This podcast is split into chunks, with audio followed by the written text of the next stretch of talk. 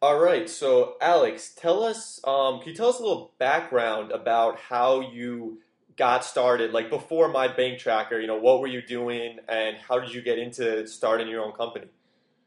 Sure. I originally grew up in Canada, went to school, and I just knew New York's where I wanted to be, specifically because I wanted to work in the advertising business. So in 2006, I moved out here and got a job with a small ad agency down in Soho and working on a lot of viral and launching companies like MTV2, and that really got me exposed to this market of kind of owning something.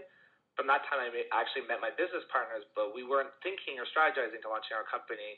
From there, I had moved on to work with a number of other ad agencies, big and small, but there's a key thing that I learned with working with these agencies, which were they were all privately owned, and so never always working with these people where I could talk to the CEO and getting insights and strategize. During that time, we were building a lot of things for banks, and my partners were also building with another agency a number of things for banks. And we kind of came together and said, there's just this opportunity to help consumers on the consumer-facing aspect of it, educating them, being transparent of what banks are doing, while we were building the same experience for the banks as they were becoming, as at that time, Web 2.0. And so that's why we decided to step back and say, we're going to stop working for the banks. We're going to build a platform that's right for the consumer. Great. And, going more into how did you know it was time to make the leap into your own company? I mean, a lot of people have trouble when they have a good job. Why leave it? So how did you sort of know I have to go at this full time? Sure. So we actually took it as slow growth, and that's kind of been one of the success for My Bank Tracker and our company.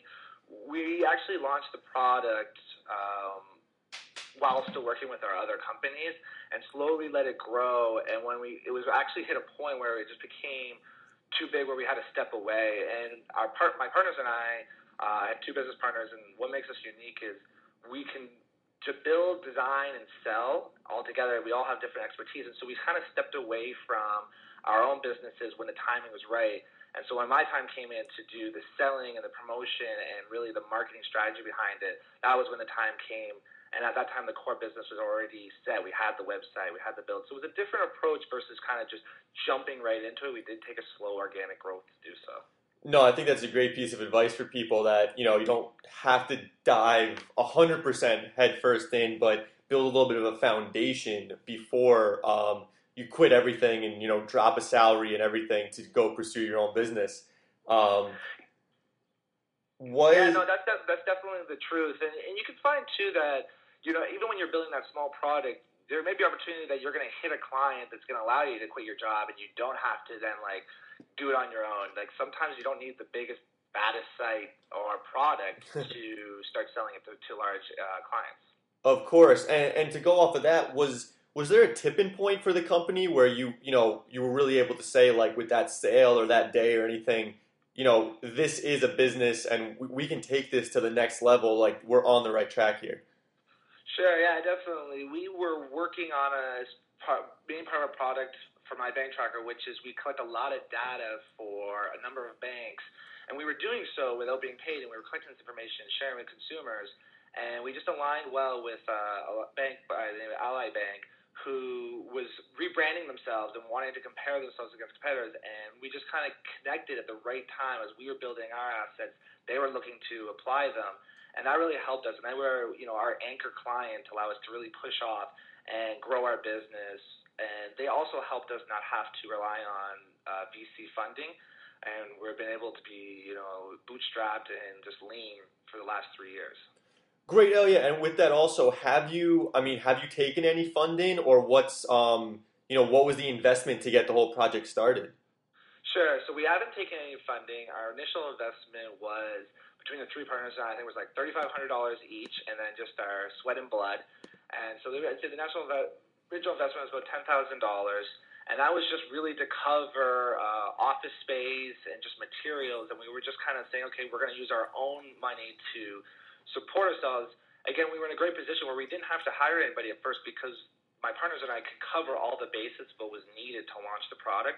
And it wasn't until we started to get too busy that we started to outsource, or we wanted to specialize in specific areas that we knew that we needed to start to hire internally. So we really had an advantage of that. You know, some startups or people come to me talk about wanting to start a business, but they only have one aspect, and they're like, we need to hire a web development company. And you're already going out of pocket because of that. And so that was a huge advantage for us. Great. And amongst all of this, I mean, you have a successful, you know, My Bank Tracker's doing well, but you also launched another company called AD:60, which is a digital ad agency. Could you, I mean, explain what AD:60 is a little bit more, but also how do you even balance running two companies, both with clients, both doing well? You know, where's the time for this? Sure, yeah, no, definitely. Balancing is the hardest aspect of this.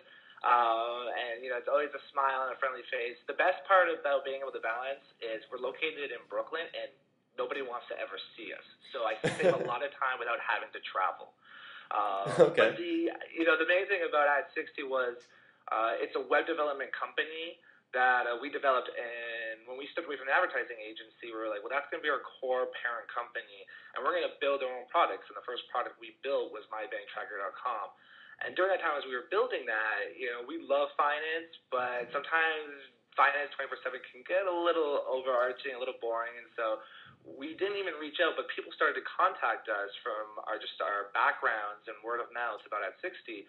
And very quickly we were able to land clients like Rodale Publishing, Alexander Wang, a fashion brand, and, you know, really pitch a number of other ones as well. And because of that, we were able to kind of expand our market and work in both areas. It has been a hard balance, and sometimes we kind of have to put My Bank Tracker into maintenance mode and just let it coast. But with the size that it is now, we're able to do so and take on more business. And when we feel it's time to launch a new product for My Bank Tracker, we actually turn off AD:60. The rule of thumb has always been that we only take 3 clients on at a time for AD:60. So we're never really growing it. It's more of just an area for us to have fun, spread our wings, and do projects that we think are going to be interesting. Great. And so everyone, especially with My Bank Tracker, it's reached millions of people. It's grown. It's obviously doing well. I think you said you have 11 employees now. Everyone has that dream sort of. They go out there, they launch blogs, companies, websites, and they want to get millions of visitors. What did you do for marketing, or how did you grow it? I mean, do you have any tips to sort of stand out from the crowd and reach levels, you know, beyond where you can make a living online, basically, with it?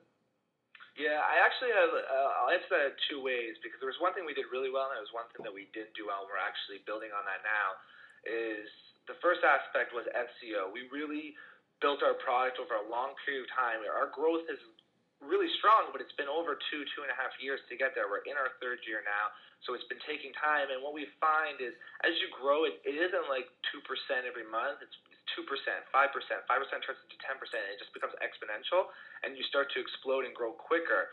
And so for people looking for that way, really focus on the content you're writing. Look at SEO. Look at what people are reading and writing. A huge aspect that's been helpful for us is getting involved with Google News and Yahoo News and having other people syndicate your information. And there are definitely open ways to do so. You just have to submit. And if you get approved, it's great. If you don't get approved, keep writing and looking at ways to improve your writing to get submission, because it's going to help expand out your market and find new readers for you. The other aspect of our growth that's something that we're working on now that you should definitely start as a new company is definitely put yourself forward. Know who you are, talk to the consumer, make sure that they can relate to you on a one-on-one experience. A lot of smaller companies can really grow in that aspect because if their personal brand is super strong, their core brand can also grow easily, and people will relate to you as a small company. And then when you get bigger, you can start to convert those people to relate to the overall company. One of the reasons with our slow growth has been because we focus so much on the brand and less about the individuals. And so we think it's something that we could have done better. So that was one takeaway we've had. Nice. And I also want to touch on, you know, you're in finance with My Bank Tracker. So do you have any money management tips for small businesses and people starting out? Sure. I would say the very first one is definitely, because it's tax season, is there's a self-employment IRA. So if you're an entrepreneur right now and you're thinking, oh my gosh, I'm going to have to pay $10,000 in taxes because you haven't been paying taxes all year, talk to your accountant about a self-employment IRA, and what you can do is you can transfer that money into that IRA, and you won't be able to use it. It's locked away, but at least that way you almost started like your retirement fund. So that would be my first advice to anybody looking to save on taxes who are self-employed. From a money management standpoint, definitely invest in a tool to see where your money is going. Even if it's just you, you need to be able to track every dollar. A great tool that I personally use is a company called inDinero. And for the size we now are a paying client, but you can do, for some of the smaller businesses, it's free, and you'll definitely help you manage your budgets. It's all automated. It's like the Mint for small businesses, and that's a huge starting point for money management. Great. Yeah, I've heard of inDinero. I've never used it, but I think that's also founded by a young entrepreneur. Yeah, she's like 20 years old. She's kicking butt too. Jessica something, I think. Yeah, Jessica Ma. She definitely specialized in money and small businesses. So for people in small businesses that have a tax season, self-employed, IRAs, and then definitely invest in technology. Streamline it, make it easier for yourself. You're going to learn where you're wasting money, but much quicker, and you'll be able to money manage faster. Awesome. And so, with all of these things you've done since you started your own company with My Bank Tracker, what has been your biggest challenge? The biggest challenge that we've faced is really building a core story. And that goes back to really promoting us as individuals. For anybody that wants to start their own company, you need to be the biggest advocate. You need to be the one to be able to get in front of people and talk about it, believe in it 100%, and have a story behind it and why you did it. Our story is more of internal, where we were looking at building advertising sites for for banks. We were then talking to consumers for those banks, and we saw there was a gap, and that was our story. And we felt it was solving a problem of transparency, but it's a long-term story. We definitely needed to, in the early stages, should have had a stronger core story that we could have been advocates behind, and that's something that came second, and that was been a really hard challenge for us. Great. I have one more question for you. It's something we like to ask everyone that we interview. If you could give one piece of advice to a young entrepreneur today, what would that one thing be? I would say save your money. Don't go crazy investing. Build what you need and have a game plan. So if you think you're going to need to outsource a lot of things, use the properties that are out there to do so. Then raise funding and then fully invest and hire the people around you. If you can surround yourself with people that are smart and intelligent, do so. These people are going to help you make your product better. Great, Alex. Well, thanks a lot. That's all I have for you, but is there anything else you want to touch on? No, I think that's definitely everything. I appreciate you giving me the opportunity to share my story. Definitely. Well, thanks, and I think everyone should enjoy that. That worked out well. Great, excellent.